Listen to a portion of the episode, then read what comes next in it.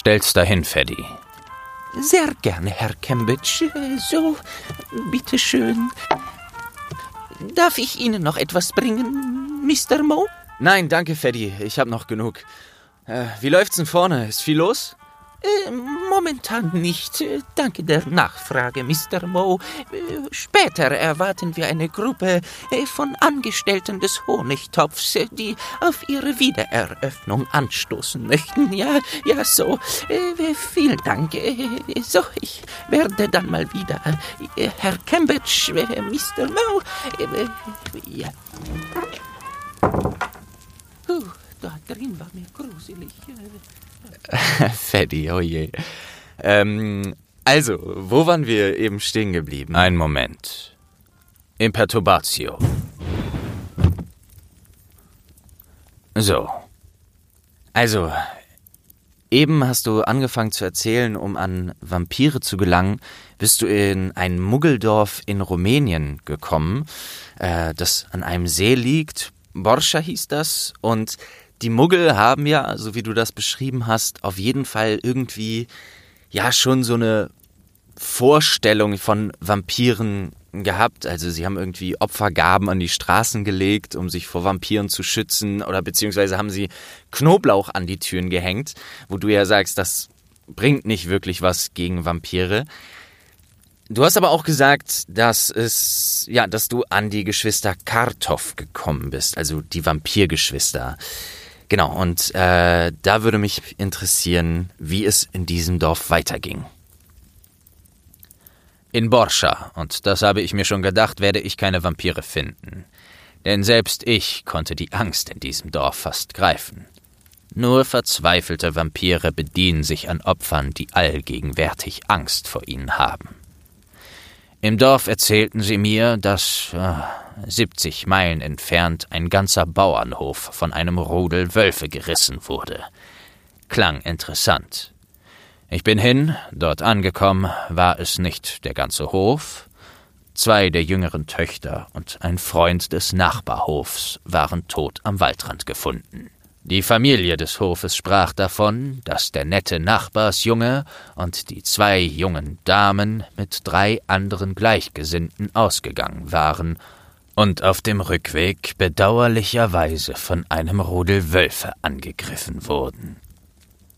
Ja, bekanntlicherweise beißen Wölfe nur in die Kehle und lassen ihre Beute dann liegen, blutleer.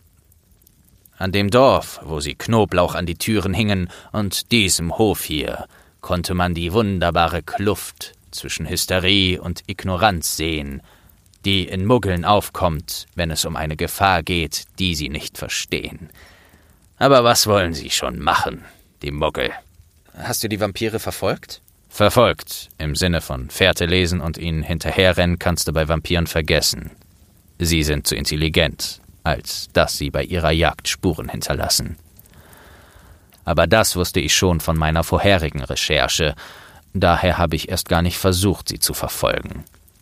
Wenn du einen Vampir schnappen willst, musst du ihm voraus sein. Das Schwierige an dieser Aufgabe war auch gleichzeitig eine Chance, denn es ist äußerst unüblich, dass Vampire zu dritt agieren. Daher dachte ich mir, dass man von ihnen gehört haben muss. Muggel sind, wie schon gesagt, nicht in der Lage, Begegnungen mit magischen Geschöpfen in ihre Realität zu rücken. Entweder sie machen ein Mysterium daraus oder ignorieren es komplett. Es waren Wölfe oder ein Eichhörnchen, was auch immer. Ich brauchte einen Ort, wo Hexen und Zauberer lebten. Nicht so leicht, wie man sich vielleicht denkt, so einen zu finden. Es gibt keine Karte von Rumäniens Wäldern, wo eingetragen ist, hier leben Hexen und Zauberer. Zumal ich verdeckt bleiben wollte. Ich habe mich auch auf ein Minimum an Magie beschränkt. Bis heute weiß man nicht genau, ob Vampire Magie wittern können. Ich lebte von Waldbeeren und Kaninchen, die ich über einem Lagerfeuer röstete. Nach einiger Zeit stieß ich auf eine Herde Zentauren, die selbsternannten Herrscher des Waldes. Als ich ihnen von meinem Vorhaben erzählte, ließen sie mich unversehrt ziehen, denn sie hassen Vampire, aber ihr Stolz ließ nicht mehr zu, mir zu helfen, als in eine Richtung zu zeigen, in der ein kleines Dorf lag, wo ein paar Hexen und Zauberer lebten. Konntest du dann nicht einfach dahin apparieren? Magie hinterlässt Spuren. Umso mächtiger der Zauber, umso größer die Spur. Umso mächtiger der Zauberer, umso kleiner die Spur. Ich war noch sehr jung, gerade mal mit meiner Aurorenausbildung fertig. Ich wollte kein Risiko eingehen. Zumal beim Apparieren große magische Kräfte wirken.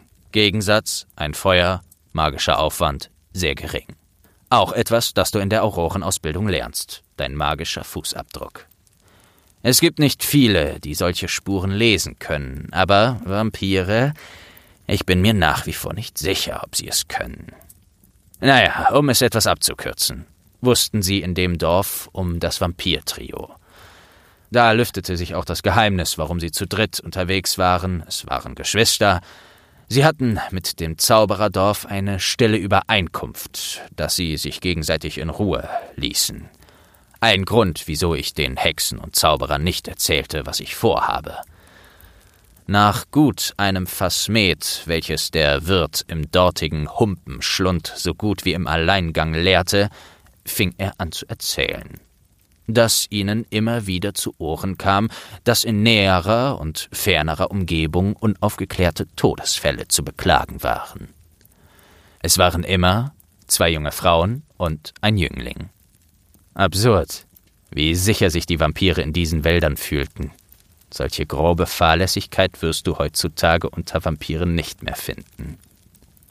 Ein Vampir, der ein Beuteschema erkennen lässt. Undenkbar.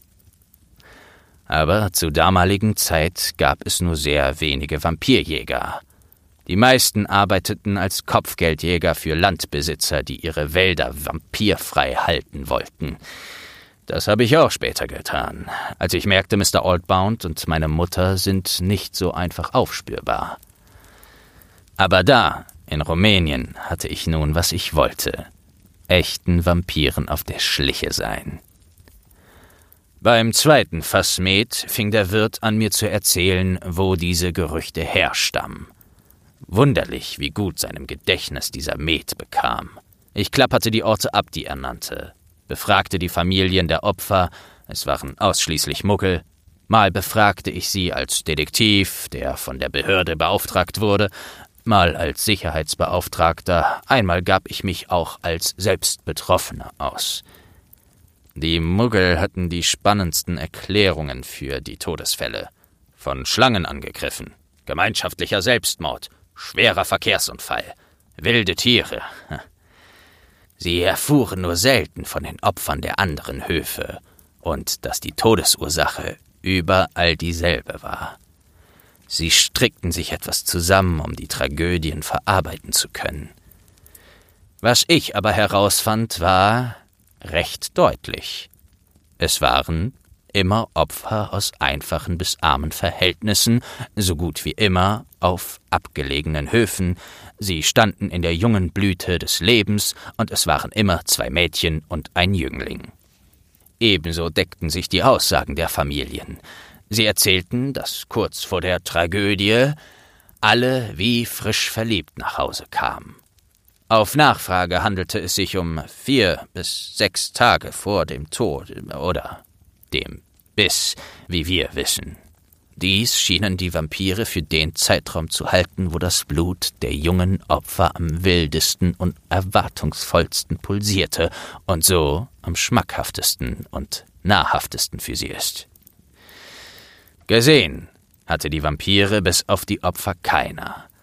Man hörte über die neue Bekanntschaft nur große Schwärmerei und dass man die neue Liebschaft der Familie bald vorstellen würde. Und es wurde oft von einem Waldhaus mit einem riesigen Garten gesprochen, auf dem sie die schönsten Abendmahle serviert bekamen. Spätestens da war ich mir sicher, dass die Geschwister Kartoff auf die simpelste Art und Weise vorgingen. Sie hatten im Wald eine Basis, wo sie ihre Opfer hinlockten, sie dort verführten, sie dort bissen. und die Leichen dann in die Nähe der Wohnorte legten und sie so trapierten, dass es aussah wie ein Angriff von Wildtieren und was weiß ich noch. Äh, eine kurze Zwischenfrage. Woher wussten Sie, dass die Geschwister Kartoff hießen? Also hat der Wirt oder irgendjemand das erzählt? Nein, das weiß ich jetzt. Äh, ich hatte einige Jahre später das Vergnügen mit Mr. Kartoff der mich aus Gründen aufsuchte, zu denen wir äh, gleich noch kommen. Äh, okay, gut, das wollte ich gerade nur wissen. Ähm, aber jetzt frage ich mich, wieso haben die Vampire die Leichen nicht irgendwo im Wald vergraben oder versteckt? Wieso haben sie die wieder ja, in die Nähe der Ortschaften gebracht? Sie hatten Angst, dass Muggelhunde ihre Verstecke aufspüren, denn dann hätte das dortige Zaubereiministerium etwas gegen die Vampire tun müssen. Das wussten die Vampire und deswegen reizten sie es nie zu weit. In Großbritannien undenkbar. Solange es nur hier und da mal ein paar Muggel waren, die verschwanden, schien das Ministerium nichts zu unternehmen.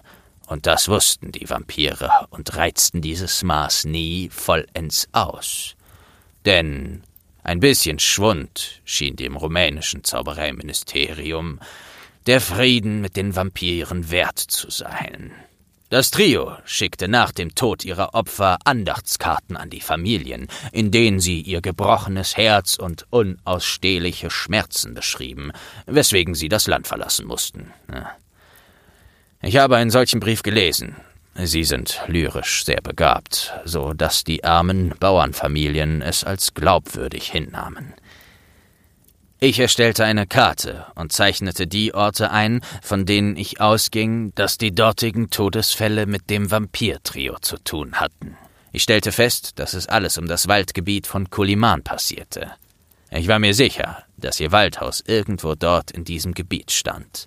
Aber es wäre Selbstmord gewesen, es aufzusuchen. Als normaler Zauberer hast du so gut wie keine Chance gegen einen Vampir im offenen Kampf. Wie schon gesagt, du musst ihnen voraus sein. Also musste ich wissen, wo sie als nächstes zuschlagen. Ich hatte einen Plan gefasst. Mit den wenigen Infos, die ich hatte, versuchte ich etwas anzufangen. Aber ich konnte ihnen nicht einfach irgendwo auflauern und auf ihre nächste Tat warten. Das konnte überall sein. Es gab unzählige kleine Dörfer und Höfe um dieses recht große Waldgebiet.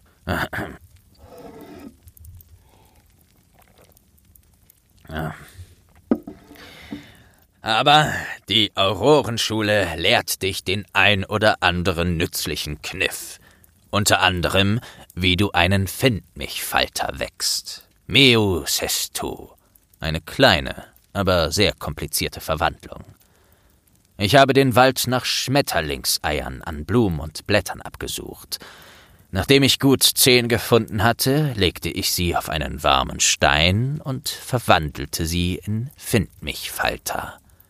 Meo sestu, meo sestu. An jedem einzelnen Ei. Vom Ei zur Raupe, von der Raupe zur Puppe, von der Puppe zum Falter der Zyklus des Schmetterlings. Durch den Zauber beschleunigt und verändert entsteht der Findmichfalter. Ihre Schwingen sind aus samtenem Rot und sie sind so klein, dass sie in eine geschlossene Hand passen. Von denen habe ich noch nie was gehört. Das liegt daran, dass sie äußerst selten angewendet werden, da sie in der magischen Welt nahezu nutzlos sind. Wofür sind sie denn dann gut? Falter sind von Natur aus sehr zarte Wesen und haben hochsensible Fühler.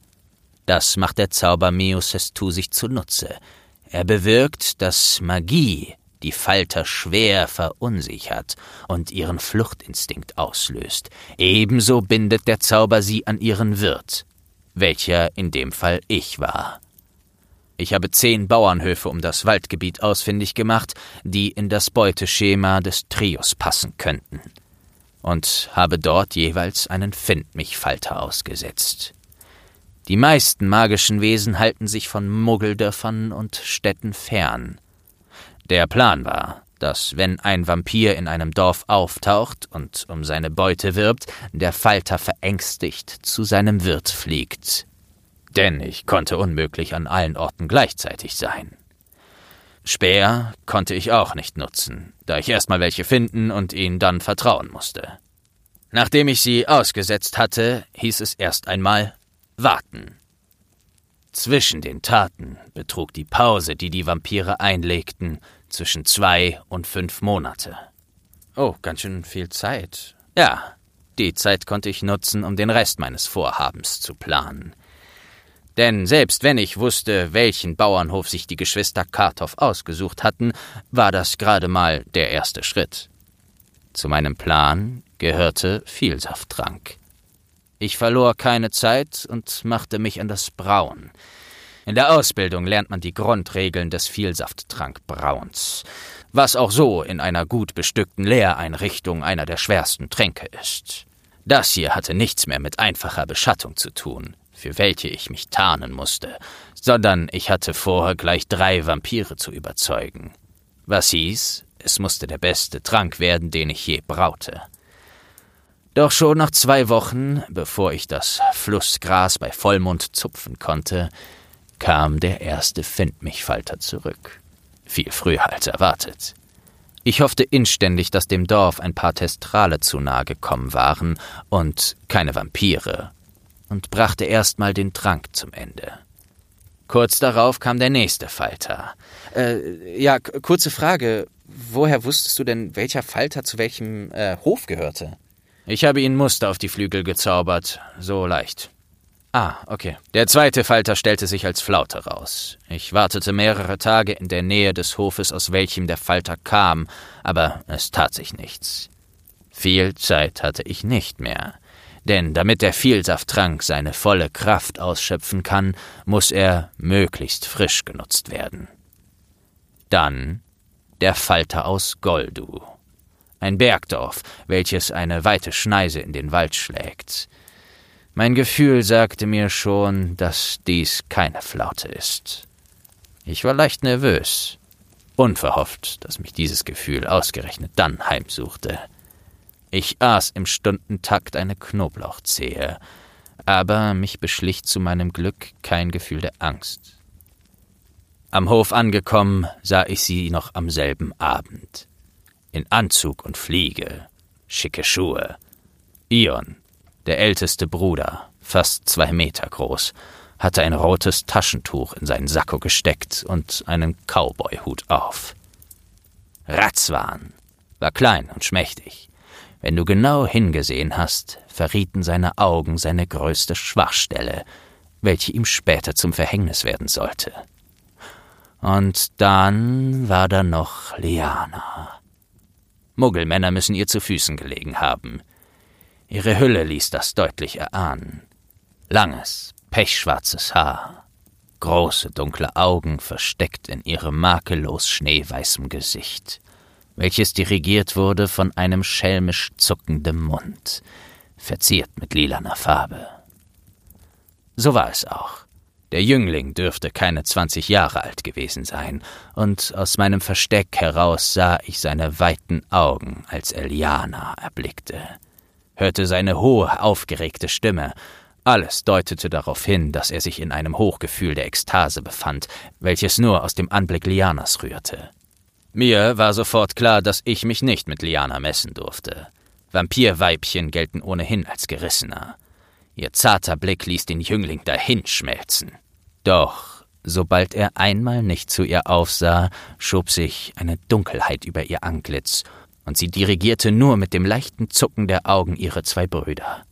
Sie schien sich jetzt schon seit mindestens zwei Tagen zu treffen. Also war mir klar, dass ich noch maximal drei Tage hatte. Wenig Zeit, aber gar keine Zeit darüber nachzudenken, dass ich keine Zeit hatte. Ich wartete, bis das Sechsergespann zurückkam und sie sich kurz vor der Waldgrenze verabschiedeten. Mir war klar, dass ich an das schwächste Glied der Kette musste, welches Ratzwan war. Er hatte sich Emalia ausgesucht, ein plumpes Dorfmädchen von vielleicht 18 Jahren. Sie war klein und strahlte nahezu den ganzen Tag. Ich hatte das Gefühl, sie würde selbst einen ungarischen Hornschwanz anlächeln, kurz bevor er sie verspeist. Aber sie war es, die ich studieren musste, Was sagte sie? Wie sagte sie es? Wie bewegte sie sich? Ich fand heraus, dass sie ihren kleinen kranken Bruder pflegte, wovon sie scheinbar Ratzwan erzählte, welcher ihr eine Medizin mitgab für ihn. Sie blühte noch mehr auf, als diese zu wirken schien. Sie tanzte ganz gerne mal, wenn sie dachte, es sah keiner hin. Eine Frohnatur. Ich begann sie nachzuahmen, sprach sie sogar einmal an und fragte nach dem besten Ort, um frische Milch zu bekommen. Danach wusste ich nicht nur das, sondern auch, wo es die besten Eier, den besten Käse und den besten Hammelheintopf gab, nämlich bei ihrer Oma, die heute auch einen machen würde, falls ich vorhabe, länger im Dorf zu bleiben und hungrig sei. Auch wenn diese Einladung meine Chance gewesen wäre, lehnte ich ab. Nutze niemals die gleichen Waffen, für welche du deine Feinde verabscheust. Eine direkte Einladung auszunutzen ist nicht meine Art. Natürlich konnte ich auch keine Magie nutzen, das wäre zu gefährlich. Nichtsdestotrotz gab es ab diesem Punkt Dinge zu tun, die ich damals moralisch noch nicht ganz vereinbaren konnte. Ich schlich nachts in ihr Zimmer und träufelte ihr einen hochkonzentrierten Schlaftrunk in den leicht geöffneten Mund, riss ihr ein Bündel Haare raus, nahm aus ihrem Schrank das edelste Kleid und Schuhe, kletterte mit ihr durchs Fenster und versteckte sie im Stroh eines Kuhstalls unter der Tränke. Ich wusste nicht, wann die sechs sich wieder verabredet hatten, aber es war klar, dass es nur nach Sonnenuntergang sein konnte. Also wartete ich in der Nähe von dem Ort, wo sie sich das letzte Mal trafen. Wie ich es mir erhofft hatte, erschienen die zwei anderen. Ich war gut vorbereitet. Die Haare in den Vielsafttrank, ein kräftiger Schluck, die Verwandlung, das Kleid und die Schuhe angezogen, eine leichte Spur Lippenstift und das war's. So wie ich es mir abgeguckt hatte. Eigenschaften von Menschen zu imitieren, gehört zu den Dingen, die ich heute unterrichte. Vielsafttrank alleine macht dich nicht zu jemand anderem. Ich wusste, wenn die drei uns heute nicht beißen wollten, würde ich auffliegen. Ich bemühte mich, das hellste Grinsen aufzusetzen, nahm einen leichten hüpfenden Gang an und eilte beschwingt zu den anderen und trällerte lächelnd ein Entschuldigung, wieso ich kleiner Depp, denn so spät gekommen war. Und schon bekam ich meine erste Lektion, wenn du direkt mit Vampiren zu tun hast. Ich hatte ihn nicht gehört, nicht gerochen, nicht gespürt. Er stand hinter mir. Ratzwan flüsterte den Namen meiner Hülle in mein Ohr. Ich reagierte sofort, lachte quietschend auf und fuhr mit einer Hand neckend über seine Wange. Er war sich seiner Sache so sicher. Er sah in mir nur die Beute. Das andere Mädchen hatte sich eine violette Blume in die Haare gesteckt. Sie war außergewöhnlich groß und passte paradoxerweise sehr gut neben Ion, den ältesten der Vampirgeschwister. Lianas Augen trieften von Honig und hatten eine unglaublich zuckersüße, zynische Art, den Jungen vor sich herzukommandieren so dass er das Gefühl bekam, jeder Befehl von ihr sei ein Gefallen, welchen sie ihm tat.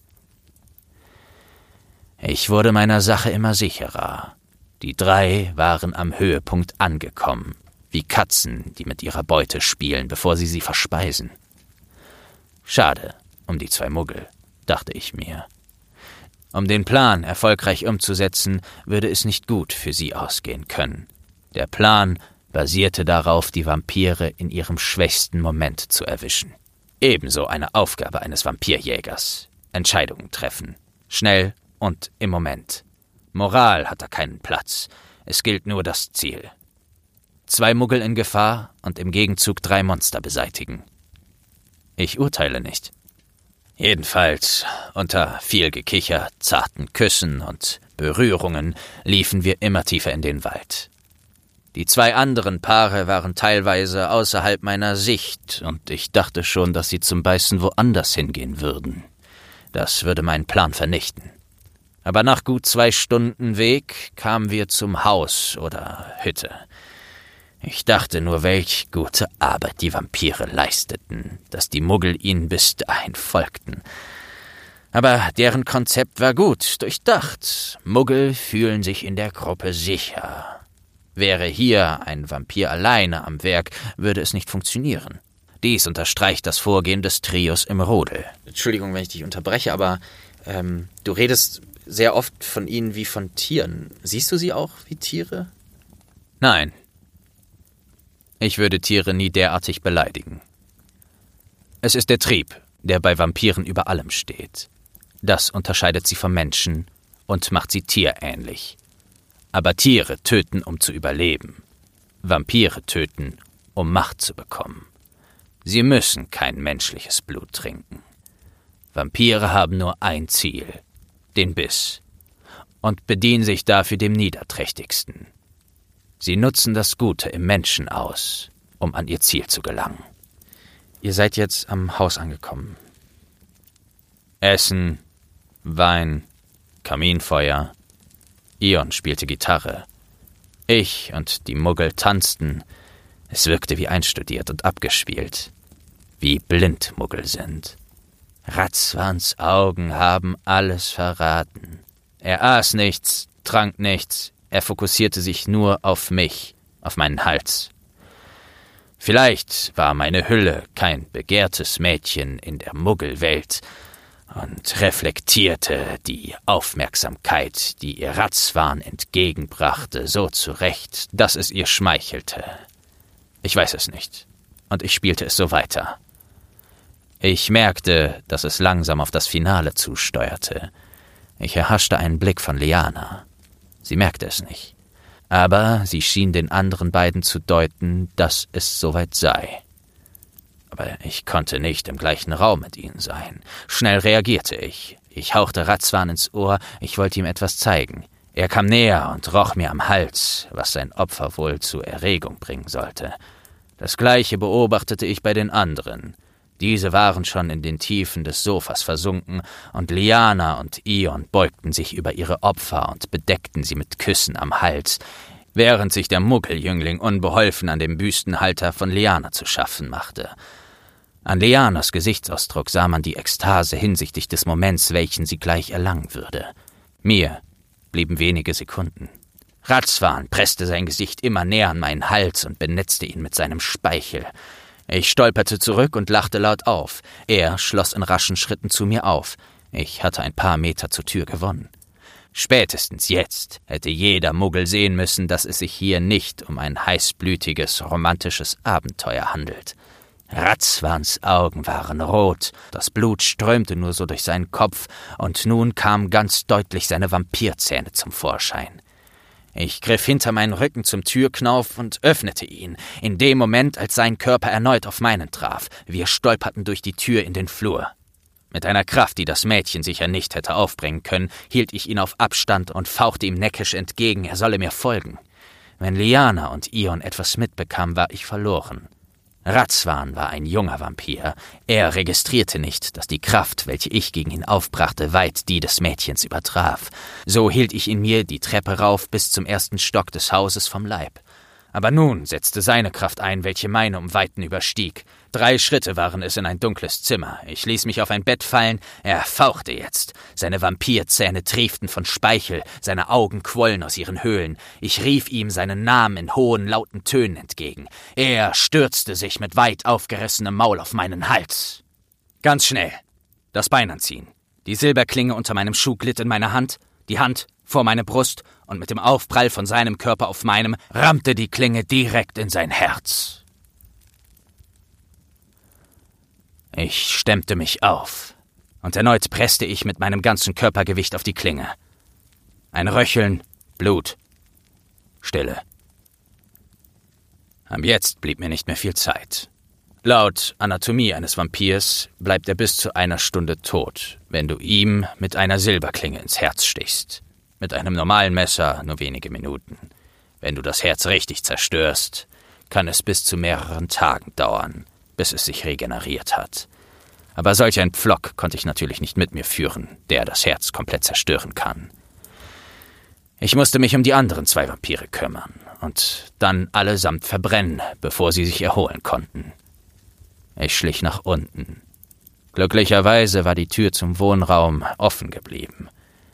Ich versuchte lautlos zum Sofa zu gelangen, aber es hätte keinen Unterschied gemacht. Die beiden waren ihrem Trieb erlegen, die Schwachstelle der Vampire. Da sind sie angreifbar. Diesen Moment schützen sie sonst wie ihre Jungen. Die Zähne tief in der Kehle des Jünglings versenkt. Liana merkte in letzter Sekunde, dass etwas nicht stimmte und schlug mir mit solcher Wucht gegen den Oberkörper, dass ich fünf Meter weit auf dem Boden rutschte und gegen die Wand prallte. Aber die Silberklinge blitzte aus ihrer Brust. Sie war gerade fertig mit dem Jüngling. Für ihn bestand keine Hoffnung. Eon hatte gerade erst begonnen und in seiner Ekstase nichts mitbekommen. Von hinten griff ich um ihn, hielt ihm die Klinge auf Brusthöhe und zog ihn an mich. Das war's. Das Mädchen mit der violetten Blume, welche ihr jetzt im geöffneten, blutverschmierten Zopf hing, atmete leicht. Die Bissspuren in ihrer Kehle waren hellrot, und Blut pulsierte raus. Ich zerriss ihr Kleid und wickelte den Stofffetzen um ihre Bisswunde. Sie und den Jüngling legte ich vor die Tür. Die drei Vampire stapelte ich übereinander vor den Kamin. Alle Möbel, die ich finden konnte, schmiss ich über sie, griff mit der Zange die brennenden Holzscheite aus dem Kamin, verteilte sie über dem Trümmerhaufen und verließ das Haus. Ich wartete, bis es vollends in Flammen stand, nahm die zwei und ging einen Umweg zurück zum Dorf, in der Angst, jemand würde das Feuer bemerken und auf direkten Weg dorthin kommen. Der Vielsafttrank hatte seine Wirkung schon verloren. Ich holte das Mädchen aus dem Kuhstall und legte es mit dem toten Jungen an den Waldrand. Das war die einzige Chance, dem Mädchen mit der violetten Blume das Leben zu retten. Ich apparierte zum Zaubererdorf, in dem ich vorher war, und weckte den Wirt, welcher mir erklärte, wie ich zum hiesigen Zaubereiministerium gelangte. Ja, äh, lange Rede, kurzer Sinn. Ich erpresste die Ministerialangestellten damit, dem Mädchen, welches angebissen wurde, zu helfen, eine Tagwandlerin zu werden. Dann würde ich Ihnen verraten, wo das bewusstlose Mädchen und der tote Junge liegt. Ich wusste, wenn das Mädchen aufwacht, wird es viele unbeantwortete Fragen geben. Sie würden die Skelette der Vampire finden, und das dortige Muggelverbindungsbüro hätte deutlich mehr Arbeit. Normalerweise scheren sie sich dort nicht um von Vampiren getöteten Muggel, solange nichts Magisches nachweisbar ist. So müssen sie sich auch nicht mit angebissenen Opfern rumschlagen, denn die werden, wie schon gesagt, entweder komplett getötet oder vom Vampir selbst mitgenommen. Oder, wie in meinem Fall, man rettet sie, während sie angebissen werden. Allerdings brauchen sie eine Behandlung. Die Unfähigkeit in Person von Ministerialangestellten willigte ein. Viele Jahre später traf ich noch einmal das Mädchen mit der violetten Blume. Sie war eine Tagwandlerin, lebte in Skandinavien. Wir redeten lange, aber das ist eine andere Geschichte. Mein Ziel hatte ich nicht erreicht. Keine Information über Mr. Allbound oder meine Mutter. Aber einen Schritt hatte ich getan. Ich habe gemerkt, dass ich besser sein kann als sie. Ich kenne ihre Schwächen und meine Stärke. Aber mir war auch klar, dass es so nicht noch einmal funktionieren wird. Immer wenn Vampire verschwinden, werden die anderen noch misstrauischer. Ich hatte Glück, weil Ratzwan jung und naiv war und das schwächste Glied in der Kette. Und ja, diese Jagd zählt bis heute zu einer meiner einfachsten. Ach, es gibt noch viel zu erzählen, aber jetzt hast du mal von einer Jagd gehört.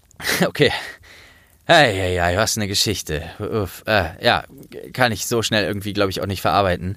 Äh, und ich habe auch nicht damit gerechnet, dass es so ausführlich wird. Um eine Sache zu verstehen, sind viele Details wichtig. Im ersten Moment wusste ich, dass Ratzwan der Schwächste der Gruppe ist. Wegen seiner Haltung, seinem Gang und vor allem seinen Augen. Immer alles einschätzen und nichts erwarten dann kann dich nichts überraschen. Wie weit sind Sie gekommen, Ihre Mutter zu finden oder Mr. Oldbound? Keine Geschichte für heute. Ich denke mal, du hast noch nie mit Vampiren oder einem Jäger zu tun gehabt. Nein, ich habe diese Geschichte, die ich dir gerade erzählt habe, etwas humanisiert. Die Abgründe dieser Wesen sind tief, sehr tief. Zu viel Dunkelheit ist an mir haften geblieben. Und deshalb haben Sie aufgehört? Es gibt etwas, in dem ich einen Wert erkannt habe. Da ganz unten. Und der wäre? Heute bin ich mir nicht mehr sicher, dass ich besser bin. Als die Vampire? Ja. Um besser, stärker, schlauer zu sein als sie, wirst du immer wieder gezwungen, auch mit ihren Waffen zu kämpfen. Sie bleibt dein, aber suche sie nicht. Mr. Oldbourne tötete mich nicht. Warum? Kein Vampir lässt am Ort des Geschehens jemanden lebend zurück. Ich habe aufgehört zu jagen, weil ich heute weiß, wo Mr. Oldbourne ist. Und ich habe Angst. Angst davor, ihm zu begegnen. Das ist der Grund.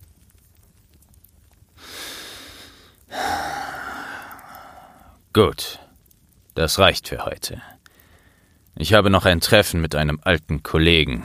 Es gibt einiges zu besprechen. Oh, okay. Ja, dann danke. Es hat Bedank dich nicht. Es gibt Dinge, die erzählt werden müssen. Ich habe darüber auch einiges geschrieben. Vampire sind ein dunkler Schandfleck auf den Umhängen der magischen Gesellschaft. Zu oft ein still akzeptierter Fleck, solange dieser sich nur weit genug unten an einer nicht sichtbaren Stelle befindet. Machtlos sind wir in vielerlei Hinsicht gegen Vampire, das sehe ich ein. Aber es gibt jene, die geschützt werden müssen. Wer tut es? Wen interessiert es? Irgendwelche Bauernmuggel in irgendwelchen weit abgelegenen armen Walddörfern. Hexen und Zauberer haben mich oft gefragt, wieso ich mein Talent nicht dem Kampf gegen Tom Riddle zur Verfügung gestellt habe. Was ist ein Leben wert? Vampire haben ein Vielfaches der Opfer hervorgebracht in der Zeit, in der Tom an der Macht war aber nicht in der Mitte unserer schön hergemachten Festumhänge, sondern unten am dreckigen Umhangsaum. Wer kümmert sich um sie? Während hier ein ganzes Land einem irre gewordenen Zauberer hinterherläuft. Nun dann, einen guten Tag. Ja, guten Tag, Mr. Cambridge. Finite.